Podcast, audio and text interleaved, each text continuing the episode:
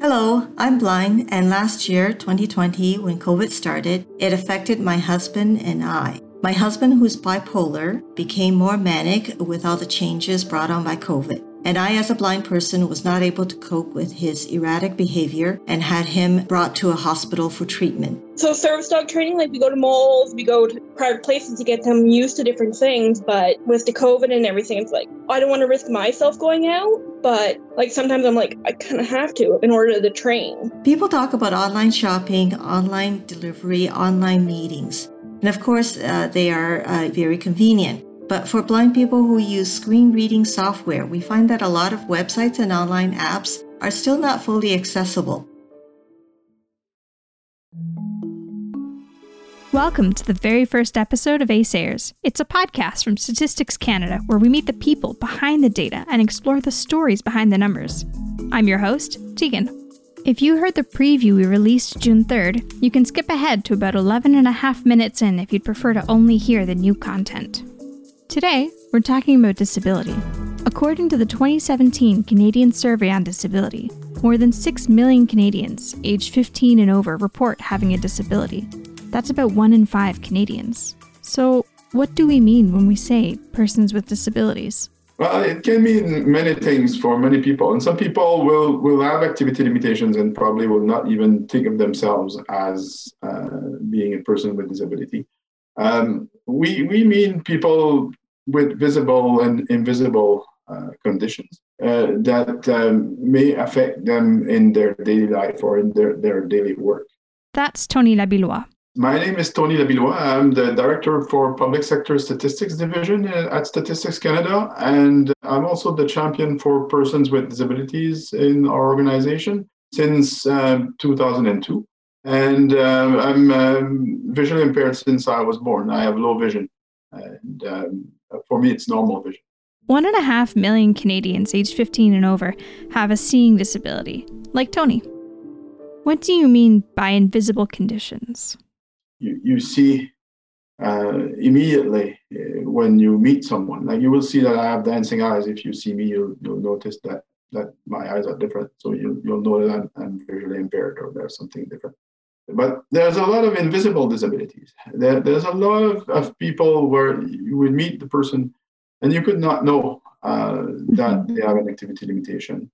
And um, think about things like um, learning disability, mental health uh, challenge, or um, even pain, uh, the, the, chronic pain, or hypersensitivity to the environment. Mm-hmm. All those things are affecting us as human beings, uh, either for an episode of our life or, or, or permanently. And that's what can be included in persons with disabilities. But it doesn't mean that the person would, would recognize himself or herself uh, as having a disability or being part of that group. It's a question of acceptance or a question of perception, mm-hmm. depending on our experiences and our, our uh, yeah, of our experiences. Could you talk a bit more about that? Why a person might not identify themselves as having a disability? Yes, absolutely. I, I remember the time that when I was not even sure if I should uh, self-identify, or uh, I wasn't sure I was even accepting myself as I was uh, as a teenager. And uh, as we evolve as human beings, or as our condition evolves as human beings, that perception might change. Unfortunately, a, a, disability or an activity limitation is something that can be acquired. So it may change our perception of ourselves and it may change the way we answer a question. If there's a question, uh, are you a person with disability? Yes or no? But there, there's also, even despite the, the condition itself, there, there's the a level of uh, trust uh, mm-hmm. in ourselves and trust in others, uh, acceptance of ourselves and, and the way we feel that we will be accepted or not by others, that will have an influence on, on us self declaring, especially if it's invisible. Mm-hmm. Um, someone wouldn't have to necessarily uh, self declare. So I may choose, especially if it's an invisible disability, not, not to disclose. We're all facing that. As, as we're getting older, unfortunately, we, we can acquire a disability. Something very simple in, in, in many people's lives is when they get in their 40s and suddenly they don't see as well as they used to. and suddenly they need glasses. But before they accept for themselves that they need to go see optometrist and get the right prescription, they will often try to look at a piece of paper that they receive in the mail or at something else that a bit further or closer to try to get the right focus and so on. It's an it's a, a very simple example where there's they need to accept that they will need that accommodation in their life. It's usually something that will not generate any discrimination in society because many people already have glasses and, and it's accepted socially and, and professionally that people can be efficient uh, even uh, when they have glasses. Other persons with disabilities need other accommodations sometimes or, or not, uh, but they um, often are not certain that these accommodations or, or their, their, their different ways of doing something will be as accepted as glasses would be or using glasses would be. Invisible disabilities may be more common than you might expect. For example, in 2017, just over 4 million Canadians aged 15 and older had a pain related disability, and over 2 million had a mental health related disability. Tony told us a little bit more about the reality of living with an invisible disability. It means that you can choose. It means that you can choose not to ever divulge it and to live with that choice. And uh, it means that you can choose to tell others and live with that choice as well. Think of someone with um, a diagnostic of uh, anxiety. That person is evolving in the workplace and is having issues at certain point in time. And um, if he or she chooses not to say anything, that means that it may affect the person very much and even affect the colleagues very much without nobody knowing that there is a specific condition that um, could be considered and could be accommodated. And so um, it's true for any invisible disability. But uh, think also if, if suddenly the person decides to um, divulge the fact that he or she has an anxiety problem, well, suddenly if it's accepted, again, it's a question of trust and acceptance. If it's accepted by the person and the person doesn't feel she will be stigmatized or, or limited by that with the perception of others, if she feels that the, the workplace is conducive enough to discuss mental health issues or any invisible disabilities, suddenly accommodations can be put in place. Even the person can get coaching or the, the person can get uh, uh, some help in stressful moment. The person can even just be able to say that she's stressed, and that will relieve some stress. Maybe the only accommodation that that person will need to know that she can ask frequently to uh, the boss if if everything is going well instead of ruminating and having ideas in, in, in mind. So there's a choice there to say or not say something, which is not the case with something visible. I mean, people will probably ask questions even uh, about something visible if if we pretend it's not there.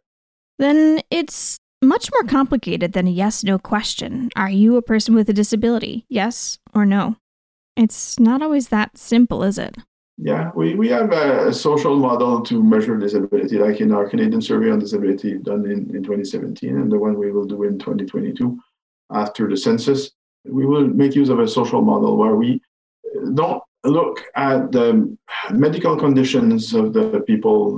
We mostly look at the uh, potential activity limitations and the potential barriers that they face in the environment uh, that they're in for their life or for work. And with scales also for light, moderate, and high impact uh, of these things. Why is it especially important to acknowledge that hidden disability exists, especially during the pandemic, both to acknowledge that it exists in other people we might interact with, but also, you know, within yourself, within ourselves. This pandemic brought a lot of new opportunities and a lot of uh, challenges too.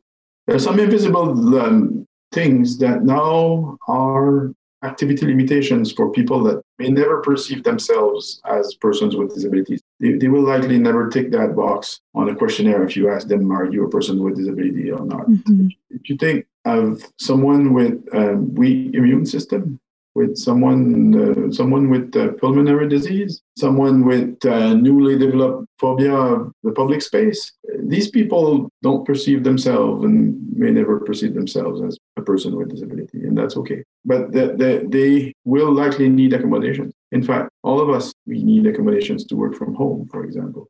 Anyway, many of us would do uh, now, uh, even if we, we are not with disabilities. And analysts would need two screens to work efficiently. And, and it's not a disability, it's a question of productivity, like it is for anybody with activity limitations.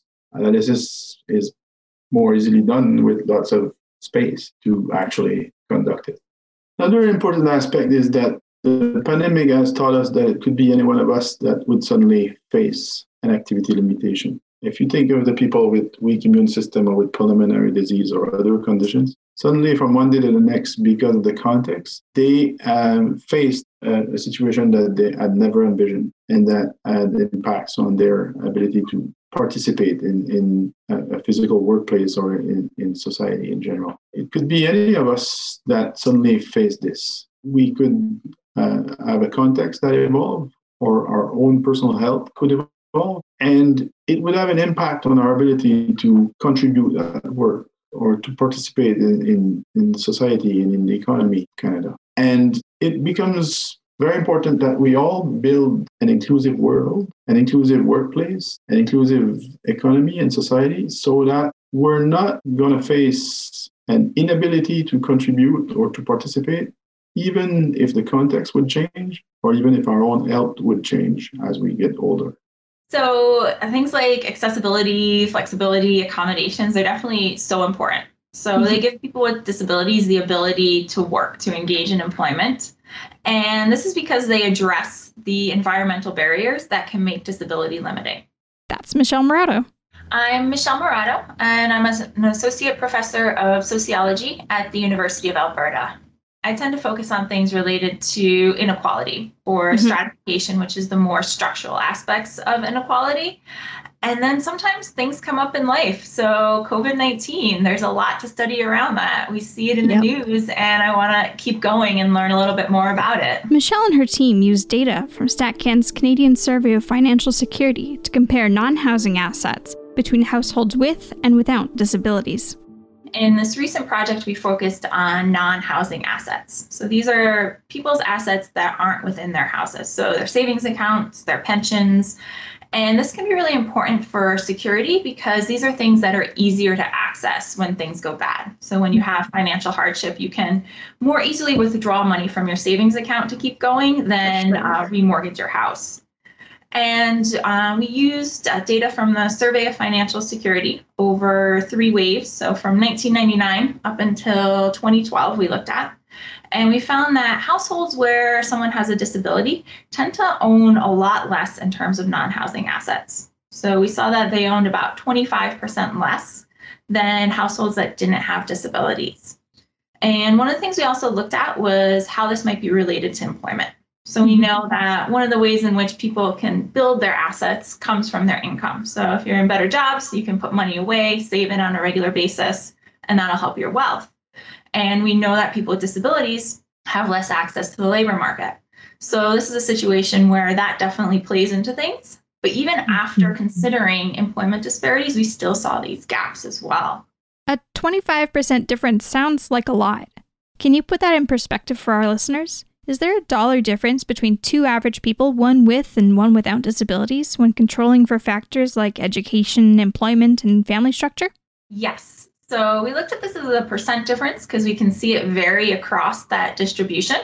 But at the middle, it was about a $22,000 difference, which that's a big amount of money if you're thinking about it in terms of wealth. Why is wealth disparity an important factor to consider in the context of a global pandemic? Well, so answering this question, I think really comes down to capturing some of the differences between income and wealth more broadly. So, what they are and what they do.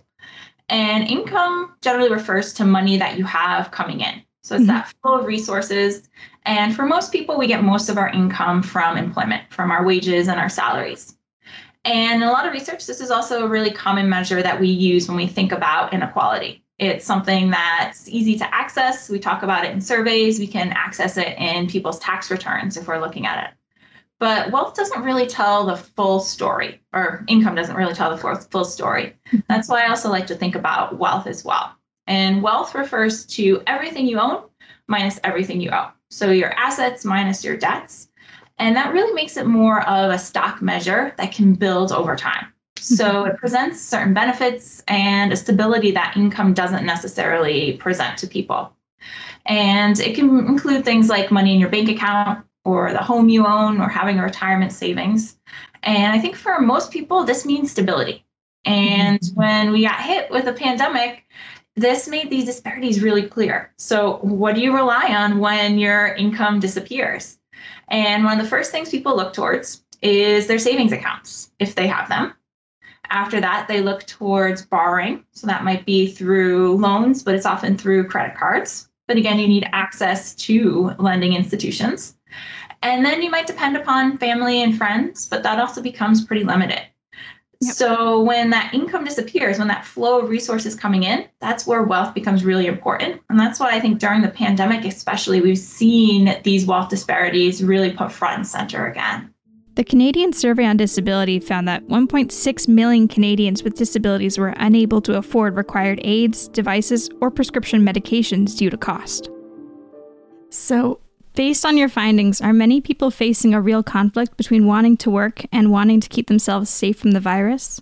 Oh, absolutely, yes. And and this is especially true for people with disabilities and chronic health conditions since they're more at risk already for developing complications with COVID-19.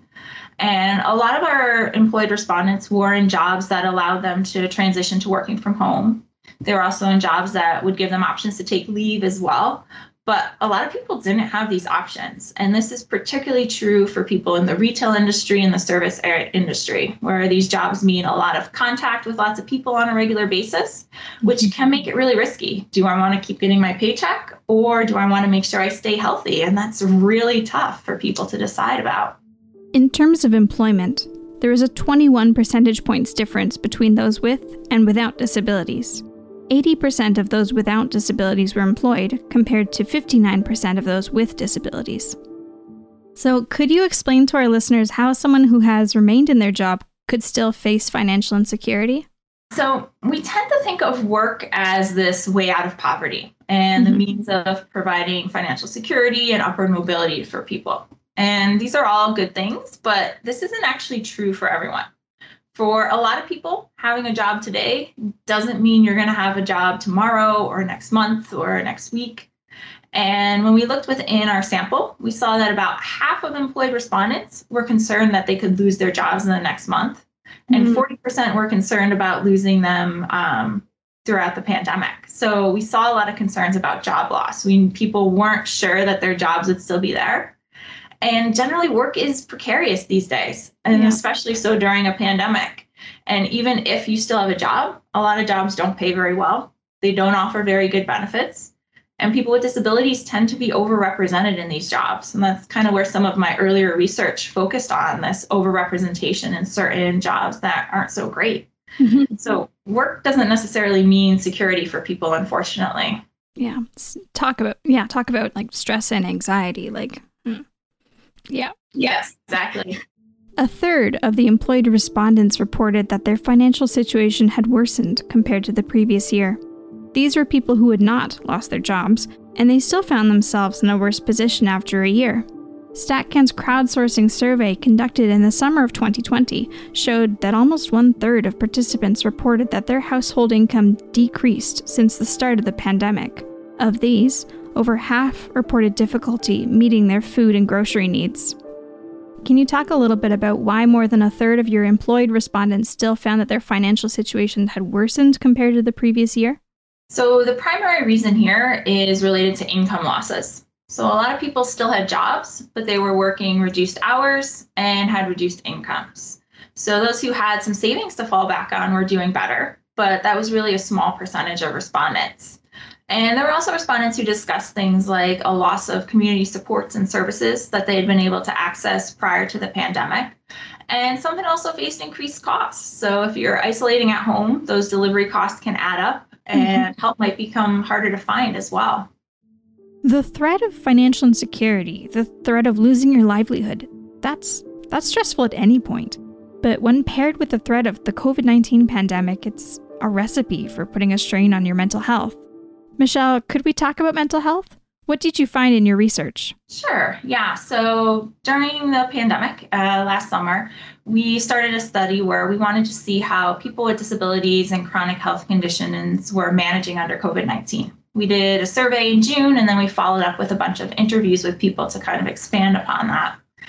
And with our survey data, we asked people about whether or not they had experienced some increases in anxiety, increases in stress, or increases in despair during the pandemic. Mm. And those are kind of some measures of mental health status. So we have a lot of different ways to measure mental health. This was kind of a quick and easy way to do that and a short survey with people. And then we looked at how these outcomes were related to certain factors. So one of the things we looked at was whether or not people um, who had COVID-19 affect their finances in a negative way saw these increases. So for instance, we asked if COVID-19 had limited people's ability to pay debt or pay bills or purchase groceries. And for those who had said yes to this question, they were more likely to report that their anxiety had increased, their stress had increased, and their despair had increased. Mm when we're comparing people who didn't have those negative financial effects. So we can kind of see those effects on finances also affected mental health. And we looked at some other things too. So we saw that people who reported being more concerned about contracting the virus also reported increases in anxiety and stress. And then we also saw this really strong relationship between um, changes in loneliness and belonging and increases in stress and anxiety. So people who were feeling lonelier also had big increases in stress and anxiety. People who said that their feelings of belonging had decreased also had these big increases in stress and anxiety. So we can kind of see that isolation overlapping with those mental health effects as well. StatCan data seem to back that up. Information collected via a crowdsourced questionnaire in June and July 2020 on the experiences of Canadians aged 15 and older with long term conditions and disabilities during the COVID 19 pandemic revealed that over half of participants reported their mental health is worse than it was prior to the start of the pandemic. This decline in mental health was also seen in the general population after the start of physical distancing. This may be related to feelings of isolation and being separated from normal social supports as a result of social distancing. Participants with long term conditions or disabilities could be more impacted during the pandemic since many rely on formal and informal social supports, and almost half receive help with daily activities. Isolation is definitely something I think many of us are struggling with right now. Can confirm personally. Michelle, could you talk about the effect of isolation on people with disabilities? And in the case of people with disabilities, they have already experienced high levels of isolation. We have a lot of research that says they have smaller social networks, they have fewer friends, they have fewer social interaction. And this is partly due to aspects related to disability itself. So it can limit mobility, it can limit social interactions. But I think it's also due to a lot of the negative stereotypes around disability as well as the barriers that limit participation in society. So, for instance, if you don't have access to employment, you don't have work friends, you don't have that type of social interaction. And really, the pandemic has made all of this worse. So, mm-hmm. we've had to actually limit those social actions, social interactions to keep safe. And this has been particularly important for people with disabilities and chronic health conditions because they're more likely to have complications with the virus. So they're likely taking extra measures in this case, which is increasing social isolation and limiting those interactions. Michelle wasn't the only one to bring up isolation. When I asked Tony about some of the challenges people with disabilities face during the pandemic, isolation was at the top of the list the first challenge that comes to my mind, and, and it, I'm surprised even myself, is is um, feeling isolated. Mm. Some people with uh, severe disabilities feel uh, still feel and felt isolated before the pandemic, and and um, feeling uh, isolated even in the crowds, mm. or sometimes at home, feeling different. Like that, if you don't accept yourself well, if you don't feel accepted by others and included by others, even if you get a job, if you're not fully included to achieve the objectives of the team and uh, contribute to these results, that's probably the worst thing uh, that they feel. They feel uh, alone and isolated. sometimes they, they feel undervalued, and that's not very good. And as as society and uh, as organizations, we need to make sure we don't leave any talent on the table. We need to make sure that we give the proper accommodations so that we can benefit from the potential, the abilities of people with activity limitations. Another unique way that people with disabilities have been affected with the current situation we're facing is especially for the ones who need some help in their daily life. The people that suddenly would need that help would be uh, having more difficulties to get it in the current conditions, uh, either through volunteers or through family uh, members and so on, or through services. And um, that, that certainly has become a challenge for many people with disabilities. Before the pandemic, almost half of those with a disability received help with daily activities because of their condition. Of those, 36% relied only on help from outside of their household. So a lot of people have paid or unpaid help that they might live with that might be coming in, and that's been limited. So there's been less access to that, which has made it harder to do those activities of daily living. But it's also increased isolation as well. So those things have been kind of building on each other. So, Michelle, I have to say that the thing that struck me most when I was reading your research is just how much the stressors seem to pile on each other. So, disability can limit your income, while also meaning that you have additional expenses. Plus, other people in your home might have to take time away from their work to help out. In the pandemic, the average person with a disability is likely to work in a job where they have a higher chance of catching COVID 19. And then, if they do, they're more likely to have complications. And it just seems like it never really ends. It's just one thing after the next. Yeah, and I think this applies to inequality more broadly going into mm-hmm. the pandemic. So we know that a lot of people are better off than others when we started out the pand- with the pandemic. Mm-hmm. And what we've unfortunately seen is there's there's been a divergence. So people who came into the pandemic in good jobs with more money in their bank accounts, owning homes, they're doing okay and people are they're still struggling in different ways but in mm-hmm. terms of finances we see at the top of the distribution people doing okay that way the bottom of the distribution it's been a very very different story and mm-hmm. as you mentioned if we're thinking about this with disability we're thinking about a group of people going into the pandemic with lower rates of employment many who were reliant on government benefits that aren't so great, um, that aren't necessarily giving people enough money to get by each month. Many people who are also relying on maybe outside help, but more often family caregivers who have to often sacrifice other employment and wages to do that caregiving, to be involved that way. So, again, this is something that is building and expanding inequality. And as a society, um, we have the ability to intervene in different ways to mm-hmm. deal with inequality, to make it a little bit smaller. Unfortunately, we don't always do that. So I think CERB was something that has been a great benefit and really helped people who had had employment beforehand. So we mm-hmm. see a lot of the data, the people who at the very bottom of the income distribution who had lost employment didn't totally fall off. So they were able to get by. But this is also a situation that points out that we can't just tie benefits to employment. When we do that, we see what happens. You lose employment and it goes away. We have to think about benefits more broadly and supporting people throughout our income distribution.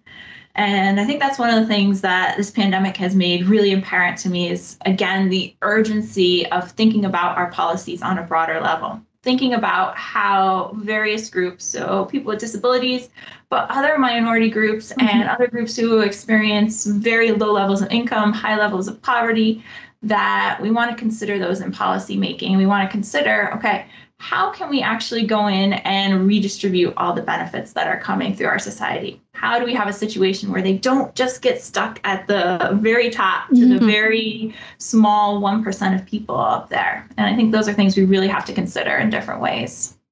I try to be hopeful. I try to think yes. about this as a break in what has been going on. So, crises can also offer opportunities. So we can change how we do things. We can change how we're thinking about policy, how we're thinking about supporting people within our society. And perhaps seeing what has happened in this pandemic, putting inequality right front and center for so many people might just do that. So I'm going to try and be hopeful as we kind of still muddle through this next wave of the pandemic. Um, but we'll see. It's hard to tell right now. The pandemic has brought some opportunities but also some challenges. There's some there's some things we need to discuss because they're not fully resolved. If you think of all the plexiglass that's been put in in the public space, they're a challenge for me. so I look forward for them to be removed, but I understand that they won't be removed before the sanitary measures are not needed anymore. Could you talk a little bit more about that, the challenges? Like, um, what do you mean when you say plexiglass is a challenge for you? If you think of my own experience, as someone with low vision, I could still travel around the world and, and take a public bus or go to a store. There are some barriers that um, have appeared since then that I look forward that they'll be removed once the sanitary guidelines are, are back to normal. For example, if I, I don't drive a car, which is a constraint that I have in my life, I would need to take public transport. So by taking public transport, I have more risk of catching the, the virus. And uh, I don't do that. So even if I take public transport, there, there, there would be some plexiglass in, in some places, or there would be a, a, place where I would need to tap the card at the grocery store, and there's still a plexiglass. So there's a, a more risk to hit my face mm. on the plexiglass, and more risk of catching the, the virus even by being forced to type my PIN in a terminal. Because I look closely to the terminal and I touch with my fingers something socially accepted that at the grocery store I could just take a box of something and look closely at, uh, at the box to read what's on it. It's not accepted anymore easily in society. I feel that it's something that I should not do, given mm-hmm. that what I would not like others to do with the food that mm-hmm. I will bring home. So until that time when we're back to normal, some people with disabilities are facing more barriers, while some other people are experiencing new freedom because they can get the, everything delivered to their home. They can work from home. They can speak with video conferencing with others, and it becomes the way to socialize. It's open ways for them to see museum concerts and other things. And so there's some things, all these good things we need to keep, and all these barriers that we can remove, we need to remove when once it's time to remove them. The 2017 Canadian Survey on Disability reported that among employees with a disability aged 25 to 64 years, more than one in three needed at least one accommodation to be able to work. This represents just over 772,000 Canadians. The most common accommodations were flexible work arrangements like working from home, Perhaps the most obvious change in working conditions is the sudden accommodation many workers have received to work from home. Could you discuss some of the reactions, good or bad, that your respondents reported regarding the new arrangement, be it working from home or any other sort of new work situation? Well, working from home was definitely the most common work change that people talked about. Uh, more than half of our employed respondents transitioned to a full or partial work from home arrangement.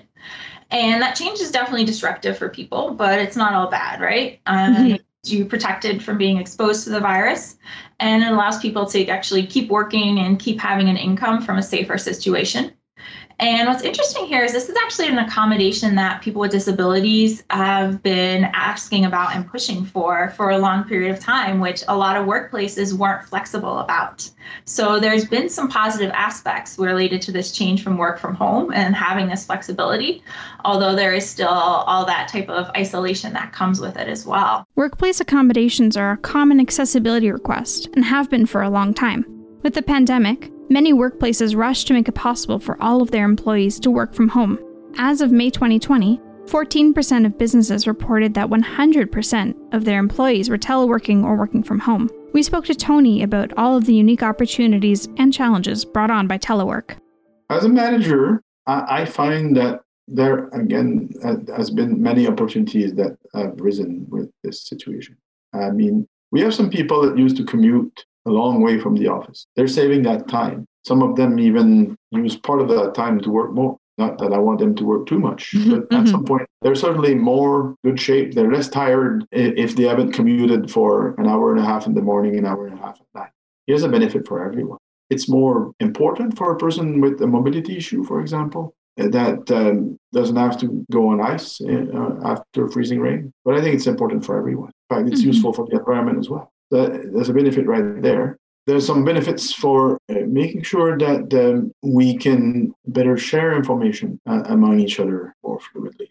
But that there are some social aspects that, that we miss. I think we, we all miss some human connections, and we look forward to have at least an hybrid mode where we will hopefully keep those benefits for accommodations at home and have access again to a common workplace for part of our time and, and for certain specific activities. I can tell you that for strategic planning or for some uh, difficult discussions uh, that we we can we can need, or even for reconciling data series. And I may be old, but I think it's much better in in, in person and much more efficient in person. And uh, we, we need to to get back to this while keeping some of the benefits. Like I've not woken up with an alarm clock for the majority of the mornings, except for when I have a meeting at eight o'clock.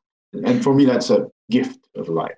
Mhm. I, I'm I'm having lunch with my wife every day, and um, I've seen her more than ever in the last year. So that, for, for me, there are, there are several benefits for everyone, and obviously these benefits are there for people with activity limitation. They're, they're actually more appreciated probably by some people with activity limitation. If you think about it, even this interview is an accommodation. I was in my home and he was in his. And yet, here we are. I feel fascinated that only one year after social distancing and remote work and everything, we can do this. I mean, I, I felt this, it, it illustrates how we can adapt. With the right accommodation, we can bloom. It's actually an illustration of how we all were disabled immediately after the pandemic because of our systems, because of our environment, because of our culture. And now we suddenly were able to rally together and become a much more able organization that will be much more agile in the future. When we talk about accessibility or accommodation, we often think that it mostly benefits people with disabilities. But could you talk about how workplace accommodation benefits workers as a whole? I know this wasn't your particular place of study, but I think you probably would have something interesting to say about it. For sure. So uh, things like accessibility, flexibility, accommodations, they're definitely so important. So they give people with disabilities the ability to work, to engage in employment. And this is because they address the environmental barriers that can make disability limiting. So disability can bring certain physical and health limitations for people, but these limitations really only become barriers because of the ableist world we live in, where we organize work, we organize education in a way that focuses on certain assumptions about how people function, how people's bodies work. Mhm. So, giving accommodations and allowing this more flexibility has been really important for bringing people with disabilities who want to work, who want to be part of employment into the workplace. And we can also think about this on a broader scale, scale as well. So, accessibility, flexibility, accommodations, they're important beyond disability. So, these are things that give workers more autonomy in regard to when and how they work. They really acknowledge that this type of one size fits all approach to work hours and work situations that doesn't work for everyone. Um, we could be better workers. We can be more productive if we have this type of flexibility in work arrangements in terms of when and how we work. And this makes it good for employers. It's good for workers. It can reduce stress. It can make work easier and easier overall, but it can also increase productivity as well. So there are these norms about work and these expectations of where we should work and how we should be working that still really influence things. This is where I think, though, maybe this big change with this pandemic, where we spent a year for many people working from home, might change that, might give more accessibility, more flexibility for workers, which is good for everyone, but it's especially good for people with disabilities too. Focusing on accessibility instead of disability also means focusing on what individuals can do, or could do, if obstacles were removed. It helps people recognize a barrier as a source of disability. Thinking in terms of accessibility helps to broaden what it means to live with a disability. I think part of the problem is that we often think about disability as just being limiting. So it's related to an individual, and that's why they can't get a job. Mm-hmm. But when we start to think about it a lot more, there's actually these big barriers that really matter. So if we think about the area of employment, there's a lot of discrimination that occurs in relation to disability. There's a lot mm-hmm. of assumptions that we make about people with disabilities that simply aren't true. So, how does using the term barrier rather than disability help people to better understand that accessibility benefits everyone? That's a really good question. The barrier is often something that is not attached to the person itself, it's attached to the environment. It's something we can change. We can reflect on how to make sure that it's removed. And once it's removed, the person can bloom. And you see more the ability than the disability. The disability is often caused by the barrier. Let's take my own example. I see in a way that makes me appreciate scenery or art, or I take uh, pictures and I see colors. I, I enjoy what I see, but I see much less than most human beings. And if all human beings would see like me, the environment would be different. Signs would be bigger, labels would be bigger, or we would have found accommodations for everyone so that we, we can all see equally and contribute equally. But sometimes I have a hard time seeing something, something I receive a document that is in PDF and it's not accessible. Well, if everybody would use the same color scheme that I do or the same elements of my uh, my workstation, we would all be working in the same way. And and there are ways to make sure that this um, these barriers don't exist. They're often simple. They're just not known because they're not needed by the majority. So when you talk about the barrier instead of the disability, we can all work on it. We can all make sure it disappears, and that someone like me can do my job as a director. I can uh, fulfill my role as a father or can even repair some things around the house because I found my own ways to do these things. And we can all find our own ways with the help of others sometimes or with our own perseverance uh, at other times and, and to contribute and, and live a full life. How can broadening the definition of disability help more people accept that disability is everywhere and shouldn't be a taboo subject? The more we open the, the, the definition, but also the discussion. The, the more we are inclusive, I think the more the, the, the level of um, knowledge uh, will increase in society, then, and hopefully the level of trust in the abilities. Because it's not about the disabilities, it's about mm-hmm. the abilities that we need to look for. The COVID 19 pandemic has exposed the many ways that we can make the world more accessible especially with remote work and other accommodations. But what will the post pandemic world look like? Well, um, the, the, hopefully there will be people that will be, they will see that there, there's more openness. I, I've seen more openness in our organization for sure.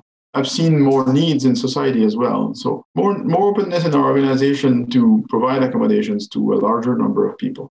We have uh, had a, a, number of employees that requested virtual ergonomic assessments or other accommodations uh, so that they, they, would not self-identify as a person with disability, but they certainly raised their hand saying that they needed an accommodation, which, which I think is great uh, because they will stay healthy and productive in the long run. They might end up avoiding uh, and more activity limitations. So that's that's fairly important.